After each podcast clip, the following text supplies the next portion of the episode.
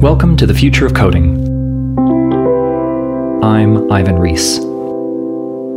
Back in January, we ran the first survey of the Future of Coding community. One of the goals of the survey was to take the temperature of the room, what people are working on, how they are interacting with the various branches of the community, what things they would like to see happen over the coming year, and so forth. The other goal was to more concretely answer a long looming question Should we move away from Slack? This was originally meant to be a little mini episode halfway through March, with the next full episode coming at the start of April. Would you believe me if I told you that some things happened in the world that caused me to change my plans? Shocker, I know. I'm podcasting from home, so if I sound a little more airy than normal, it's because I'm using one of my special scientific measurement microphones that looks like an electric toothbrush. Uh, no guest this time either, it's just me. Uh, so, all right, let's look at the survey we got 134 responses, which is pretty good. According to Slack's analytics, we have roughly 230 people who check the Slack in any given week and about 70 people who post. So, broadly speaking, this survey sampled about half of the current community. I've created a bunch of graphs of all of the answers we received, and you can see them by going to the show notes. The URL is futureofcoding.org slash episodes slash 46. You'll also be able to download the raw data of survey results if you'd like to do your own analysis and share it with the community. To start, let me recap the introduction to the survey.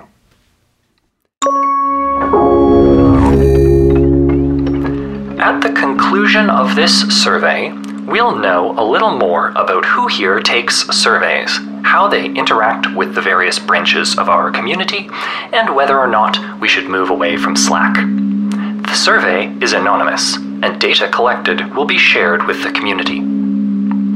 Section 1 Who are you, really? Let's find out some basic information about how you interact with the community and what the community organizers can do for you. Question 1. Roughly how often do you post slash comment on the Future of Coding Slack? We have a lot of lurkers, people who just read others' posts and don't post or comment themselves. That was the largest group, with about 36% of respondents that matches up with the data that I mentioned where the Slack has about 200 and something. Where's that number? Scrolling, scrolling, scrolling. 230 people who check the Slack in a given week and about 70 who post. So that's a little discontinuity there, but you know, this is a sample of people who take surveys, not a sample of the, the entire community. And there's probably some correlation between people who post and people who would actually take the time to go and answer a survey. So 36% of respondents are lurkers. About a quarter of people post once a month. Another quarter, roughly, post once a week. And a handful of people post every day, which feels about right to me. Uh, you know who you are, and I love you all dearly. 12% of respondents didn't know there was a Slack. That's helpful, as it means this survey did reach some people via the podcast or via Twitter, where it was also shared, but it's not such a large group that we'd need to worry about it distorting the results of our questions about abandoning Slack. Question 2 Do you subscribe to the newsletter? About half of all human beings subscribe to the newsletter. A third didn't know there was a newsletter. Uh, hopefully, they signed up. Uh, I'm so happy that Mariano is putting that together every week. I often find that I don't have time to check out all the talks and articles and projects being shared throughout the week, but having them synthesized into an email helps me make time to review them all at once. Thank you, Mariano. Question 3 Do you listen to the podcast? This one is interesting. According to the results, 0% of people listen to the podcast. It's as though I'm sitting in my office talking to It's like myself. there's nobody Talk here. It's like I'm things that are isolated from the rest of the world. I can say whatever I want. I could. Moving on, 30% of respondents don't listen to the podcast. Shame. And about 10% of people didn't know there was a podcast. Question four Do you read slash use the podcast transcripts? The transcripts are surprisingly popular. Surprising to me, at least, since most of the podcasts I listen to don't even have transcripts. When I first reached out to Jack Rusher about coming on the podcast, he specifically asked about transcripts. And since I was so intimidated by him, I put in a tremendous effort to make the transcript for that episode as good as I could. Uh, 35% of people read the transcripts, and 16% didn't know there were transcripts, leaving about 50% of survey respondents who do not read the transcripts. And whenever I post a new episode, the number one piece of feedback I get is how much people love the transcripts, the notes, the links, etc. Question 5. If the podcast had a Patreon, would you potentially back it? And if so, for how much? Since the transcripts take so much time and effort, and the Repl.it sponsorship doesn't even cover the full costs of producing the show, it's been hard for me to justify doing this podcast to my key stakeholders, Freya and Astrid. So, back when I made this survey, I was thinking of launching a Patreon. That was, of course, in the Halcyon days. So, that plan is off the table for now about 50% of people said they would back the show for some amount of money. Uh, 50 people said $5. Nine people said $10. One person said more than $10. One person picked my joke answer, exactly $771 per month, which just so happens to be my favorite number since childhood. Uh, whoever you are, thank you. Question 6. Are willing to back the podcast on Patreon, would you want an incentive, like bonus episodes, in return? 3% of people said yes, they would only back the podcast if they received something in return. 28% of people said that an incentive would be nice but is not essential, and 69% felt it'd be better for me to focus on the main episodes rather than spending time working on some sort of backer incentive. Nice. Question 7 Are you or your company interested in sponsoring the podcast slash community? Exactly three people chose the first answer, which was yes, and I will DM you to get the ball rolling. I'm still waiting for those DMs. 37% of people said not right now, and 61% of people said no. One very last, final, tiny, little closing thought about money before we move on to the fun stuff. For me, it's absolutely not about trying to earn an income. I'm not doing this podcast for the exposure. Uh, I just, I, I really want to make something really good. I think this show is a, a fantastic uh, vehicle for conversation and uh, the exchange of ideas. And I just, I want to do the absolute best job of it that I possibly can. Question eight Where else do you interact with folks from this community? This is the first question where people could select more than one answer. In the show notes, I have both pie charts and bar charts for most of the questions. It's worth pointing out that the percentages in the pie charts are derived from the total number of selections, not the total number of people who responded. So the representation is a little weird, but think about it, makes sense. 86 folks are on Twitter. That's about 45% of the responses. 31 of us interact on Hacker News. I randomly saw Robin Clean there the other day. 24 of us have had an encounter at a meetup, and 20 folks mingle at work or at school or some other social function. We have 17 people who have crossed paths on Reddit and 11 on Lobsters. This is the first question where people could write in their own answers to. We have four people who entered Mastodon, and one each for Strange Loop, Quora, Matrix, a single period character, and imaginary conversations in my mind. Big mood, as they say. Question 9. Where in the world is the person answering this question? 51% in the United States, with 67 people, 11 people each in Germany and the UK, 7 in Canada, 6 in France, 3 in Sweden and Australia, 2 in Russia, Poland, the Netherlands, Israel, India, Finland, and Argentina, and 1 person in Romania, Morocco, Jordan, Italy, Ireland, Hong Kong, Egypt, Czech Republic, Bulgaria, and Austria. Wow. Question 10 How comfortable are you with English? Nearly everyone who responded is comfortable with both written and spoken English, and one person is only comfortable with written English. Uh, it will be interesting to see how this changes in future years. I am uh, planning to run this survey again as an annual thing just to sort of um, give us a nice historical data set and let us see how things grow and change with the years. All right. Let's get spicy. Section 2 The Pursuit of Perfection. The community is named Future of Coding, but that's a rather nebulous concept. Let's see if we can tease out what that means. Question 11 Litmus Test. Thoughts on Bret Victor? 81 people said hero. Zero people said villain. Cowards. 43 people have the Bret Victor relationship status, quote, it's complicated. And finally, nine people do not know who Bret Victor is. Friends, if you are listening to this and you do not know the work of Bret Victor, stop the podcast and go to worrydream.com. It's no secret that Steve Krouse and I have a tremendous fondness for Bret's work.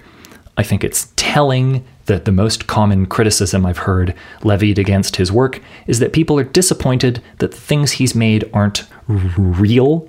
You can't download and use his projects. But to me, that's the point.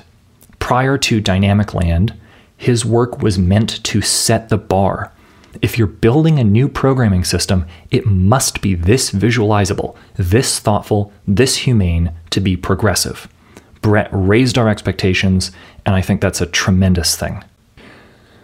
So, of course, I think he's a villain. He single handedly ruined programming for my generation now that we know how much better things could be and how much better they've been in the past and how much time we've wasted living in the long shadow of C, Unix, and the Rolling Stones. Question 12 Are you currently working on any future of coding projects yourself? This is another question where folks could select multiple answers. 77 people say they're working on a future of coding project independently. That's fantastic. On the other hand, 42 people are not working on a future of coding project. That's also fantastic. I'm thrilled that we have folks here in the community who are interested in the subject, but not vested interested. 20 people do future of coding stuff at work, which is nice work if you can get it. 15 people do future of coding in academia. 30 people don't currently do any future of coding work, but they want to. And 9 people don't do any future of coding work, but they used to. Question 13 What future of coding topics interest you most? Folks listening I'm going to talk about this extemporaneously for a bit. Um, folks reading the transcript, I present you this enormous bar graph. The question allowed you to pick multiple answers, and it also allowed you to enter your own custom answer at the bottom. I had wanted to find a better way to visualize this result set, and I screwed around in uh, my spreadsheet system of choice that shall remain nameless, but you can probably identify it pretty easily from the kinds of charts that it produces. Uh, and I, uh, I came up with a, a, scatter plot that was okay, but wasn't good enough, so I just went with the bar chart. Um, if you are interested in doing some data viz with this data set, this is a question that would probably produce some really interesting visualizations if you wanted to spend some time uh, trying that out. Um, this question was also extremely contentious. I had put a fairly tight limit on the number of answers that you could pick, and boy, did I hear about it. People wanted to pick, uh, I don't know, 80% of the choices. And I, I personally felt that that sort of invalidated the utility of this question, where if you had, say, uh, say half of people who only picked one or two or three answers, and the other half of people picked, you know, most of the answers, I think it would be sort of hard to tell trends that emerge. Though, again, if you're taking the raw data and you're doing some analysis of it, you know, each person answering the, the survey has their answers grouped separately. So there's probably some way to, you know, weight answers based on the, the number that people picked or something like that. You guys probably know a lot more about great techniques for data viz than I do. So that uh, that will be interesting to see if anybody takes a crack at that. So the number one most popular choice by not a huge margin, but by a you know a, a reasonable gap. Because um, uh, I should say the results are fairly linear. Like if, if, you know if you do the the classic thing where you put it on log log and you use a fat enough marker, everything forms a straight line. Um, just looking down the bar chart you know it's it's fairly linear. There doesn't seem to be uh, like a power law distribution to the choices or anything like that. Uh, it doesn't seem normal. It seems sort of sort of a fairly linear drop off from most popular to least popular. Uh, the most popular choice of topics that are interesting are what I call tools for thought slash mind bicycles. And tools for thought, of course, is a is a term of art. You know, just that idea that the computer is meant to augment human intellect, or at least that's one very sort of fundamental way of thinking about it. it goes you know back to Doug Engelbart and many uh, great thinkers in computing since then. And so it's no surprise to me that that's that's the number one interest of people here in this community since it's sort of where programming grows from being just a way to get computers to facilitate business or research or artwork or that sort of thing. And, and, and extends into a sort of a larger, uh, more encompassing notion of being the ultimate dynamic tool that can do any job that we we want it to do. And that one of the biggest jobs that we now need is assistance with our ability to think and our ability to communicate and that sort of thing. So I think it's fantastic that that was the number one choice. The second most popular choice is, of course, visual programming. You know, you saw it coming. Everybody knows this. Visual programming, it's the coolest thing. Anybody who's using text, you have no idea like visual programming is amazing. Um, it is kind of unfortunate that all current visual programming tools are garbage, especially a lot of the ones that I've seen more recently. They kind of feel like they've lost the plot a little bit. Um, third most popular is live programming slash instant feedback. Fourth most popular is end user programming. I guess that surfaces an interesting observation, which is that these categories are just things that I thought up with with you know a little bit of effort to try and cover the range of interests that I've been aware of within the community, but it's definitely not a sort of a neatly organized space. This isn't like a collection of dimensions that are all sort of mutually perpendicular. It's very hard to sort of piece apart the individual facets of what we are all interested in. And so I think, you know, future surveys, we might need to refine this categorization scheme a little bit. The fifth most popular choice was systems of notation and representation, which is fantastic. That's something that Katherine Ye, past guest on the podcast, put together a very cool repo collecting all of these examples of systems of notation. And, and we we don't seem to uh, discuss that very much in the community. And I'd, I'd love to find a way to have more discussions about notation systems for things that aren't programming. There's a lot we can learn there I think structured and projectional editors are, are up here near the top so it's HCI and then you know after all of that stuff that is focused on the experience of using tools and aspects of user interfaces or programmer interfaces, we get to, in the number eight position, programming languages, PL theory, and computation. And that um, has a bit of a drop off from the one above it, interestingly. So I think just looking at which of these categories are sort of clustered together in their uh, number of selections that people have made might be a good way for us to tell how how closely related they are. PL theory is definitely separate from HCI, projectional editors, end user programming, live programming, visual programming. And then just below that is direct manipulation. Um, so I don't know. That to me, direct manipulation feels like it should be something that's more popular than it is, but maybe it's you know a term that's fallen out of favor. I'm not sure. I'm not going to spend too much time trying to read into its meaning. Carrying on down the list, time travel and state space exploration is popular. Human and social factors are uh, just a little above the halfway point, which is nice to see them that high up the list. You know, given the importance of computers in the modern world, those tools that we have do have a, an impact on you know society and society has an impact on those tools. Sort of like you know every every tool like a hammer there's one end that faces the problem domain and one end that faces the wielder. That's sort of the the bidirectionality of tools they shape the problem domain but they also shape the wielder and so i think um, human and social factors are very important for considering what the future of programming should look like. I'm going to skip down the list a bunch. Um, really, go to the show notes, read through it. It's uh, it's neat to see where things fall in terms of you know relative popularity. Um, and I'll get way down to the bottom. So just uh, you know.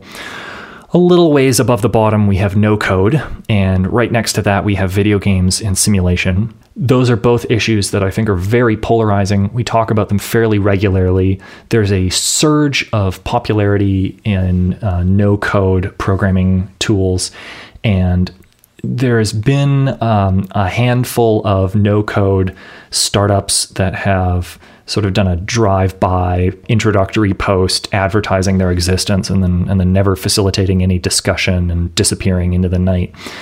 Um, I think that that's not necessarily a problem, but it's not something that I love to see. One of the things that I think we'll want to hone in on as a community over the coming year, as no code continues to sort of have its moment, is how exactly we should respond to that sort of one off promotional content in our Slack.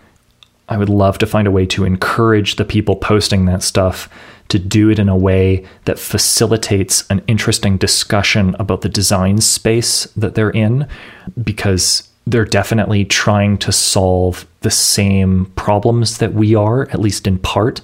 They're just going about it in a way that is usually more focused on addressing the needs of business rather than addressing the needs of humanity.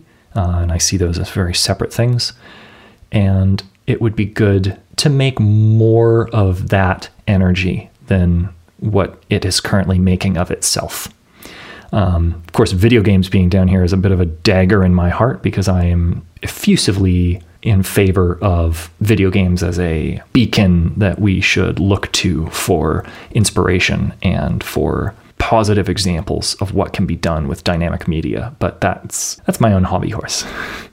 Block languages also down here. Weird that block languages and visual languages ended up at basically opposite ends of the result spectrum. I guess that means that the people who like visual languages like Node and Wire visual languages, which, you know, all right, whatever. Though structured and projectional editors are also way up near the top of popular results.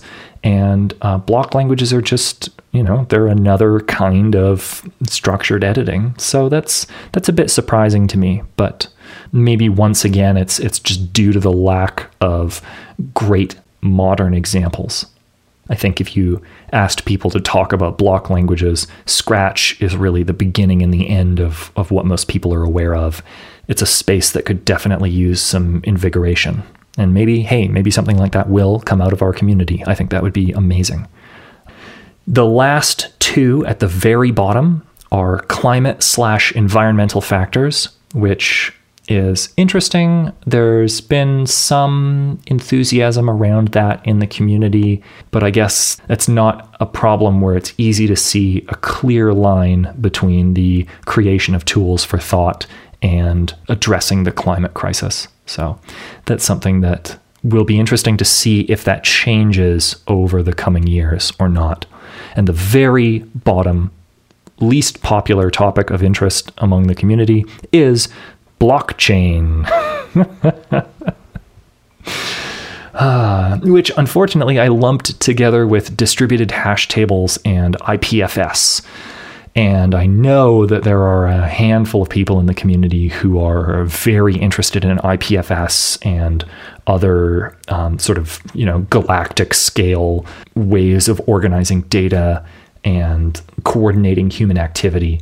So I feel like this is yet another area where the categorization scheme that I came up with probably torpedoed the popularity of this answer. Where if, if things were perhaps organized a little more cleanly, more people might have chosen this result. Um, though, once again, I think this is why it was good to set a pretty strict limit on how many answers people could pick. Um, the limit was at first something like six, and it eventually became 12. And so I think that forces us to see what things are our, you know, our desert island ideas. If you could only focus on a few things, what would they be? And while I'm sure many people would say that there's probably more shoes yet to drop about IPFS and DHTs and that sort of large scale coordination technology with respect to future programming tools. It's not yet something that is apparent. And now, in a great moment of working from home, uh, tap on the accounts tab to learn more about subscriptions. No, no, no. Uh, yeah, this is the uh, turn off the furnace interlude because I'm in Canada and it's April and it is currently snowing as I look out the window. And so my furnace had turned itself on. And as I'm sure those of you who have done audio recording know, furnaces and air conditioners are the death because they are very broad white noise, and it is impossible to filter out very broad white noise in a way that does not sound awful. So now I'm just filling time while I wait for my furnace to turn off. I did turn it off. Oh, joy. Section 3 Put out the fire. Our community has used Slack as a discussion platform for several years, and we are now pressed against its limits. Question 14 Thoughts on Slack? 44% of people are going into this neutral on Slack, with 36% leaning negative and just 21% leaning positive. Gosh, I hope the survey was structured such that we can come out of this with a clear answer. But it wasn't. Question 15 Zulip is a chat service similar to Slack. It has better support for permalinks, threaded discussions, search, and more, with basically all the features of Slack, including desktop, mobile, and web apps. In the conversations leading up to this survey, Zulip was the most popularly recommended alternative to Slack. So, what if we moved the community to Zulip? 18% of people would prefer to switch to Zulip. That's it, 18%. 21% would prefer to stay on Slack, and 60% are neutral. So, no clear answer here. Question 16. Discourse is like a traditional message board, but features a modern visual design and a fair bit of JavaScript powered dynamism. It's actively developed and is already quite popular. In the conversations leading up to this survey, it was the second most popularly recommended alternative to Slack. Unlike Slack and Zulip, it is a message board rather than a chat service, which will change the tone, length, and frequency of posts to the community. So, what if we moved the community to discourse? 23% would prefer to switch to Discourse, but 29% prefer to stay on Slack, and only 48% are neutral. So, no clear answer here either. Question 17. The third option is a traditional server-driven message board slash forum, something like phpBB.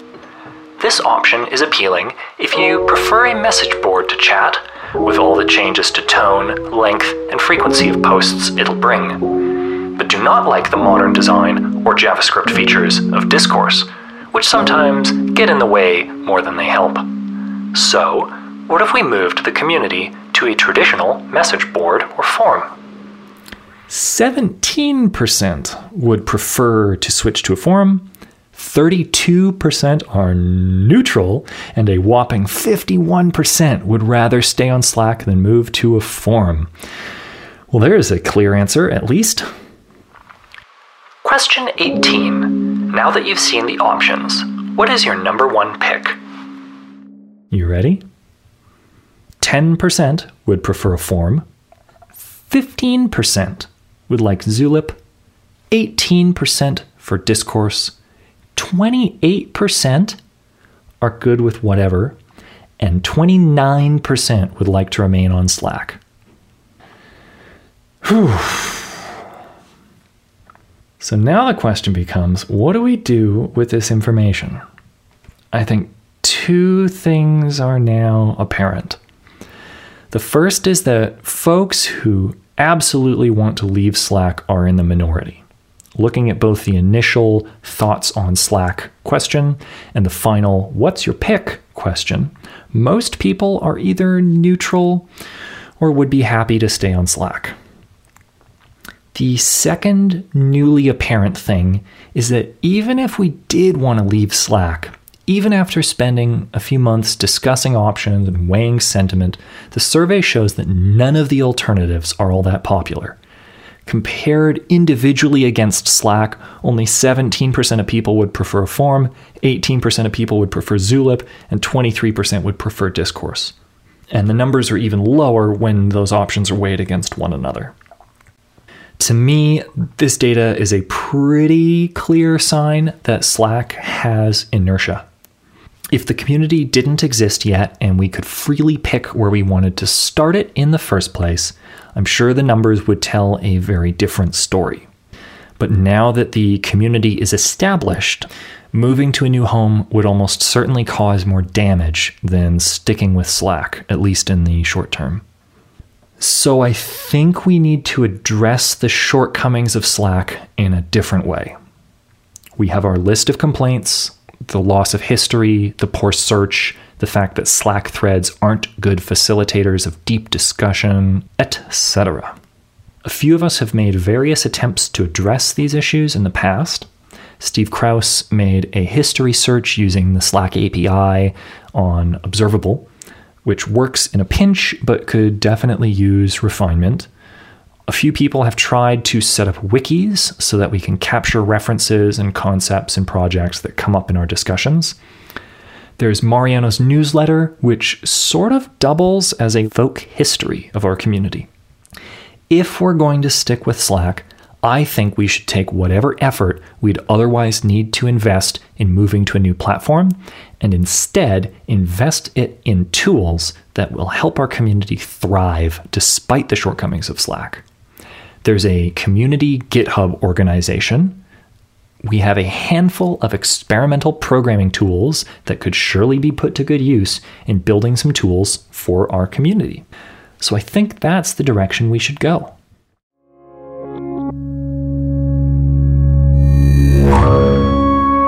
The transcript for this episode is sponsored by Repl.it, a collaborative in browser REPL that lets you instantly get started coding in over 50 languages. Lately, I've been curious about Swift, since I know I'll be turning my own Future of Coding project into a native Mac app at some point. One of the promises we've all heard about Swift is that it scales all the way down by serving as a nice lightweight scripting language, and scales all the way up by serving as a highly reliable, performant, low level systems language. However, what doesn't scale as smoothly is the first run developer experience. Sure, I could install the Playground iPad app to try the language, but then if I want to dig in a little deeper than toy examples, I need to download the language compiler, possibly download Xcode, figure out whether I need the toolchain, put it on my path. There goes my afternoon. Or I can go to Repl.it, R-E-P-L dot I-T. Click Start Coding, pick Swift as my language, and boom, I'm up and running with an editor and a REPL, faster than reading the Getting Started on the Swift website. There's even a prompt offering me example code I can inject into the editor, which is pretty helpful if you're kicking the tires on, say, APL.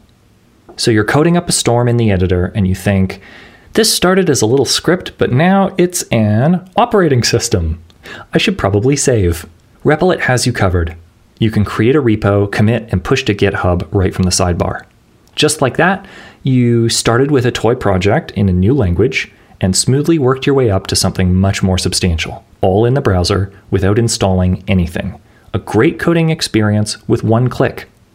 Take a look at the 50 languages and frameworks they support, pick something you're curious about, and take it for a spin.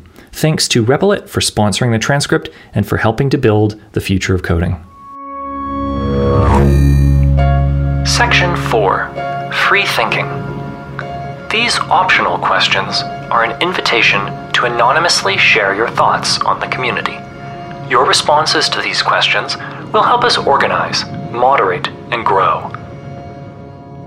So, since these are free answer questions, um, I figured that this is actually especially well suited for discussion on the podcast. Uh, it was it was these questions that made me think, hey, I should do a, a podcast episode recapping this survey. So I'm just going to start um, scrolling through the responses and just reading them and reacting to them as we go. Question 19 What would you like to see the community do more of? The answers to this question mostly fell into a number of common categories, and so I've grouped them together and pulled out a few examples that best illustrate each one. The first category is what I'm calling connection, where people are interested in finding new or better ways for the community to directly interact with one another. So the common responses here are asking for things like uh, virtual meetups or in person meetups, perhaps organized around conferences, or perhaps with some sort of directory or way of reminding people of when and where meetups are happening. It's worth mentioning again that this survey ran before COVID became a worldwide crisis, so some of these answers might not have relevance this year, but they will definitely be things that we'll want to continue thinking about for future years. Here's a few of my favorite responses. I think it would be nice to have more virtual or in person events slash meetups to share ideas in real time and to get to know each other better. Here's another periodic randomized pairings of community members for mutual show and tell as a way to encourage new thoughts and connections. And the last one use the one on ones channel more. It's been so helpful in getting to know what folks in the community are up to and to forge new relationships. That's a good suggestion right there. I personally have not yet participated in a one on one, so I should probably do that, hey? We also did a virtual conference back in November or December, if memory serves, and we should probably do some more things like that.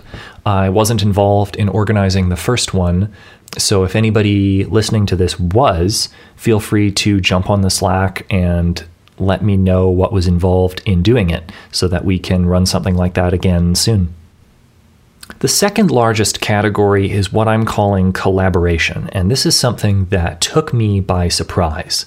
I haven't seen much discussion about this idea on the Slack, but it seems that there's a real interest in doing something like this. I'll just read some of these responses, and that should make it clear what this is about. I would like to collaborate with people and work on interesting projects. Working alone gets boring. So maybe a sub community where people are paired with each other to collaborate on projects. Here's the next one It seems like everyone is working on their own minor projects, and they all come together to discuss them on the Future of Coding Slack. It would be far more efficient if we saw larger teams form from the FOC members that together would have the potential to make real change instead of these toy projects. Here's the next one help people interested in contributing and projects find each other. And one more more group projects. By working together, we can accomplish more than working separately. There were about 15 responses of this type, and this is something that hadn't really crossed my mind. I could only begin to guess as to the reason why we haven't had anybody openly asking for input on their projects. I know for my project, Hest, it's too early in the prototyping phase for me to feel comfortable inviting other people to join in in the design process. But it's something where a little later on in development, I could see it really benefiting from other people bringing ideas and playing around in that space with me if anyone else has a project that they're working on and it's at a stage where it could benefit from some collaboration, know that you have quite a few people in the community who don't necessarily have a project of their own, but are looking for something to contribute to. After that, the next biggest category is something I'm calling archiving. Um, there's a lot of interest in making a more permanent record of the discussions that we have in Slack and structuring them in some ways. Uh, as I record this, um, there was a uh, conversation on the Slack just yesterday about possibly creating a searchable record of Slack that's a little bit richer than the thing Steve set up on Observable, and then also using Mariano's newsletter as a stepping stone to some sort of permanent record where instead of linking to Slack threads from the newsletter, Mariano could link to archived versions that preserved the full discussion in a way that was more publicly visible. Uh, and there were 10 answers that I felt fit this categorization. Not easy, but I'd love if we could get better at documenting our collective knowledge. I really liked the whole code catalog. Longer newsletters with older content, even if 1 to 10 years old. Concrete, permanent artifacts produced from our efforts, especially lists and directories of projects. Archive of all communications between members that is easy to search and refer to. Build a base of knowledge which can be referred to rather than just say the same things back and forth in chats forever. Organize into similar or overlapping projects so we can compare and build off each other. One existing resource that sort of fits the bill here is Duncan Cragg's spreadsheet of uh, projects by various members of the community. And there's a link to that in a kind of a weird spot. If you go to the end user programming channel of our Slack, it's in the, uh, the channel topic. Um, there's a link at the top of the Slack window if you're on a desktop computer using Slack. Um, we should probably put that spreadsheet into a more a more usable, sort of official feeling format, and uh, and make it part of the website, at the very least. The next biggest category is one I am calling not Slack. I'll just read some of these replies. Uh, don't use proprietary tools that require registration to even read. And this next one, the person wants Modes of interaction catered to introverts who want to develop their understanding and sense of community through discussion without it all being publicly logged and indexed forever. That is interesting because a big push has been to make all of our work more public. And this is the only response to the survey that suggests some value in moving the other direction. I know that some people on the Slack prefer to have the more detailed, nuanced discussions in private messages.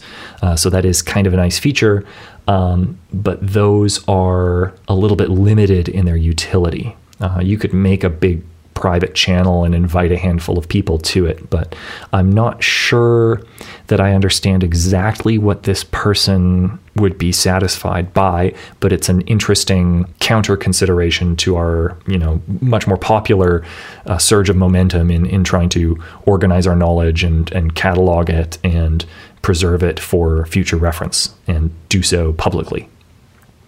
The next most popular category is uh, what I'm calling demos. Uh, here's some comments. Make interesting demos and animated storyboarded thought experiments. And one other comment produce a demo and intro to a new platform or language. And there were five people who wanted to see more of these sorts of demos happening. I think our new channel, the uh, two minute week, is going to help satisfy these desires.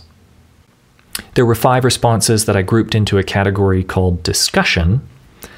The first asks us to discuss programming language theory. Another says, more talk on the design or form of what the future of coding might look like. Right now, quite a few discussions still gravitate towards coding 1.5, in my humble opinion. Focus a bit more on the reason behind future of computing. Why are we not satisfied with the status quo? And how do we know something is better than something else? What are the metrics?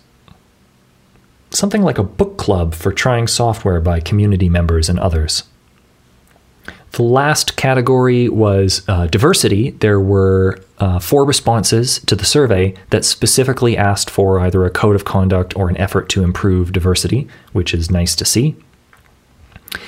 And then lastly, I have a couple of replies that um, didn't so neatly fit into a category, and I just wanted to read them individually, sort of free of context. So here's the first.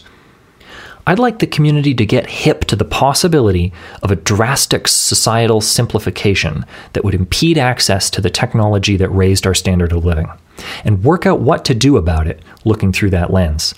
I would focus on lowering complexity, get computing more into the applicationless age, just information and features, drastic openness, modularity, interop, with the goal of helping people access and assimilate knowledge necessary for their thriving at the household and local level. I like that, especially in light of the comments I was just reading a moment ago about some of our future ambitions not being big enough. Um, this is an interesting motivation for a project in that it is not based on a reflection on existing technology or historic technology. Instead, it's thinking about where society might go and what sort of tools might be needed once society ends up in that place. And I think that is a really interesting uh, way of ideating.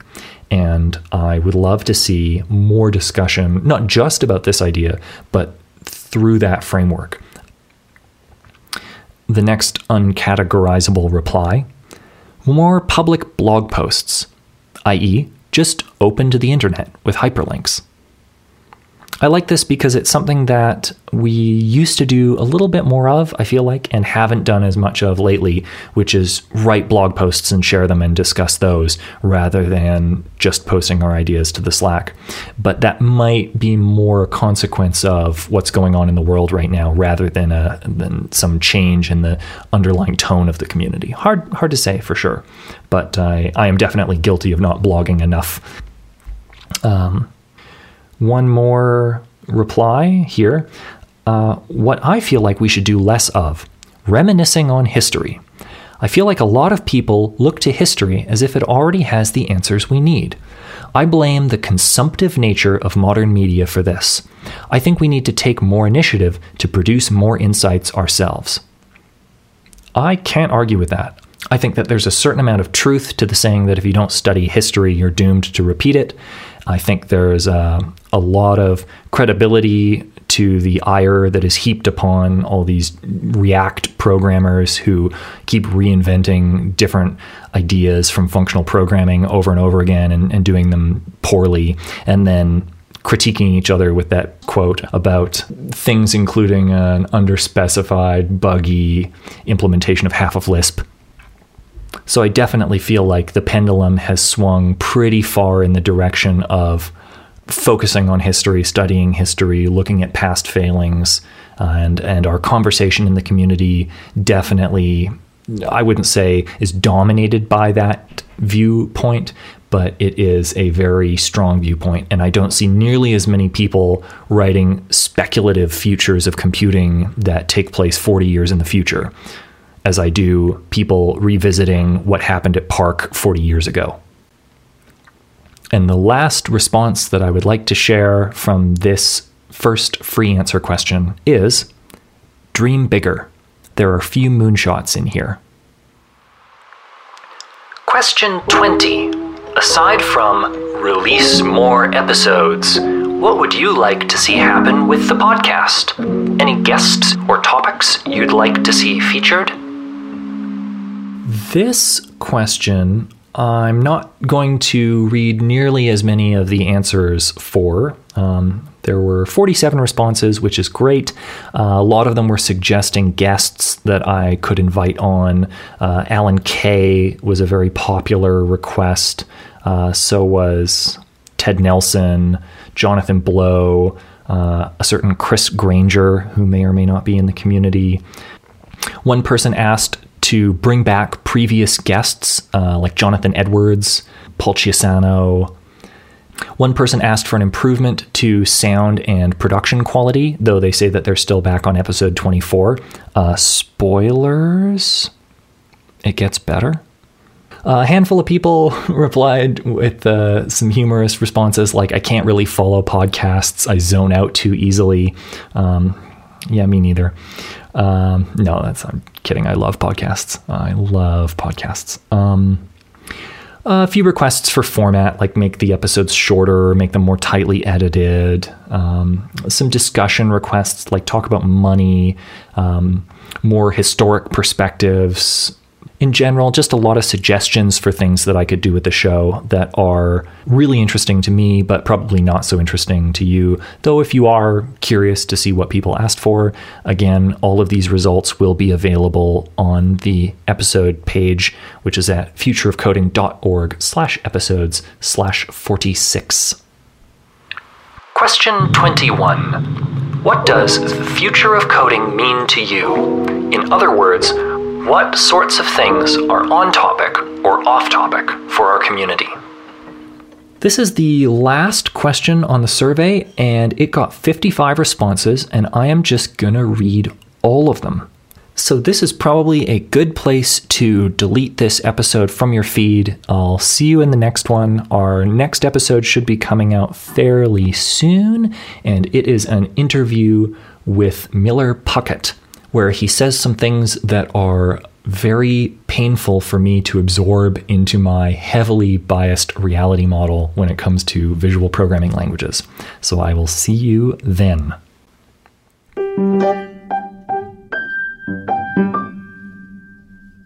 The future of coding means we should admit that Moore's Law is over and start taking that seriously.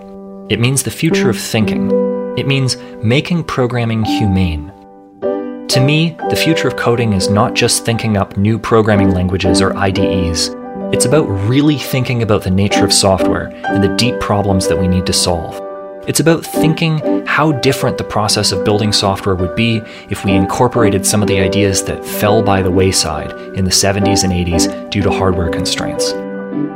I feel like whatever it means to people seems to be working fine, What's on topic?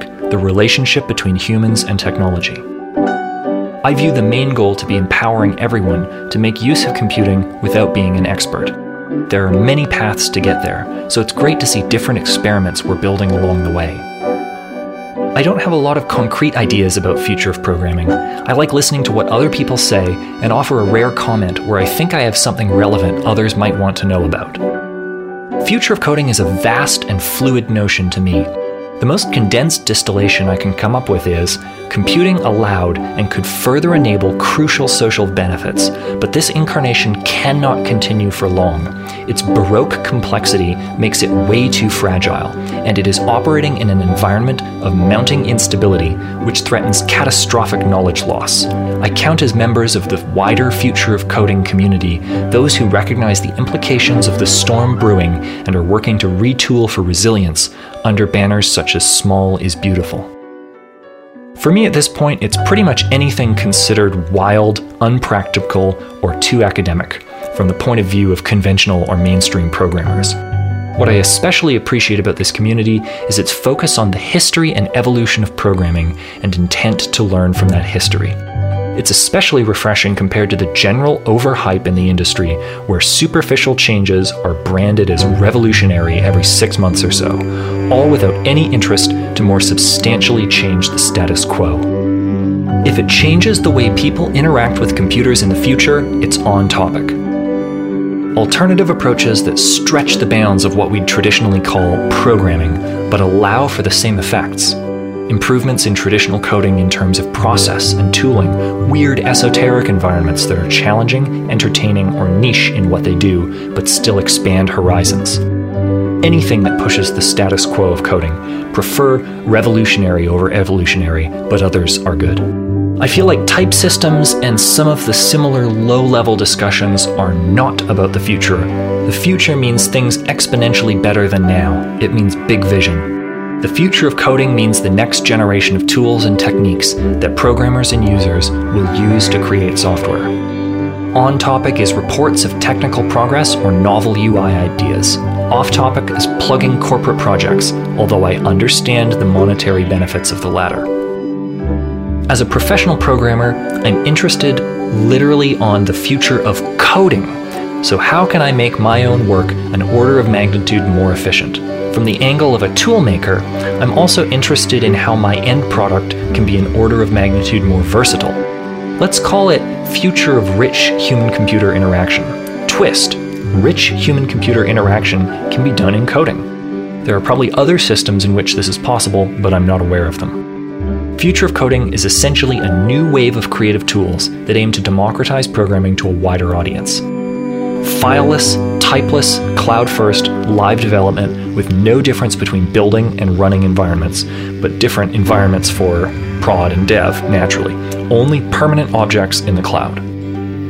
For me, future of coding mostly means looking to history and exploring alternative computing concepts, often forgotten for years, anew. I'm not against new ideas, but it often seems that there are none, just new implementations of something someone's already tried. Making a good implementation is often the hardest part, though. I'd like a bit of separation between more theoretical topics, dependent typing, category theory compilers, from practical ones. It sounds hard to do, though, because something like a semantic editor seems to be a bit of both. Rediscovering good ideas and trying to make them more accessible. Excellent question. To me, it's future of programming, specifically not via anything that resembles coding but I'm an avid end user programming person, which is a smaller subset of the community, I believe. Other than that, it's whatever people say it is, except I'm concerned about having too many commercially backed folk rocking up selling their no code tools, but it's not a big issue yet. Connect with people who have the courage to rethink everything that they currently do to survive those with the courage to saw off the branch they sit on, knowing that something deep inside their soul is a rocket pack if they just force themselves to find it. The community is what it is, and I wouldn't want to impose my personal tastes, but for what it's worth, I would be most interested in discussions of topics further afield from present day programming culture. The most interesting views on the future of programming come from other cultures, not Hacker News. Honestly, it's not encouraging. It feels like a place corrupted by mediocrity. Moonshot ideas are far and few, while incremental ideas are often promoted. I would bet that a product that splashes hard in the industry won't be part of this community. It seems like all the dots are there. Unfortunately, we somehow stopped connecting them, busy with scrolling down content on our mobiles. What future is ahead of us then? Expressive interactive, flexible tools to think, understand, communicate, and solve problems. Anything visionary that changes the politics or paradigms involved in building or adapting software. I just joined, so I don't have any strong opinion, but I prefer an emphasis on thinking tools rather than coding as such. Seems like there's plenty of that here, despite the name. Efforts to better restructure the relation between people and technology. Tangential, but I think a code of conduct might be a good idea insofar as community growth is concerned. This is a hard question. In theory, academic research, commercial projects, and personal projects are all fine, as long as they're attempting to explore or push some aspect of computing in a new direction that is different than the current mainstream. Even bringing up old ideas is often useful for this. Blatant spam or selling of a product or soliciting free work is always annoying, but other than that, most things seem reasonable. Anything that's dissatisfied with the current state of practice in computation and software development. There may be a new paradigm shift coming from mobile to AR, and if web is preferable to native, then exokit.org is the only thing I see so far. I'd also like to know the best way for doing 3D printing based on programming code models. I'm a junior dev, so a lot of things fly over my head. It's nice to see the conversations.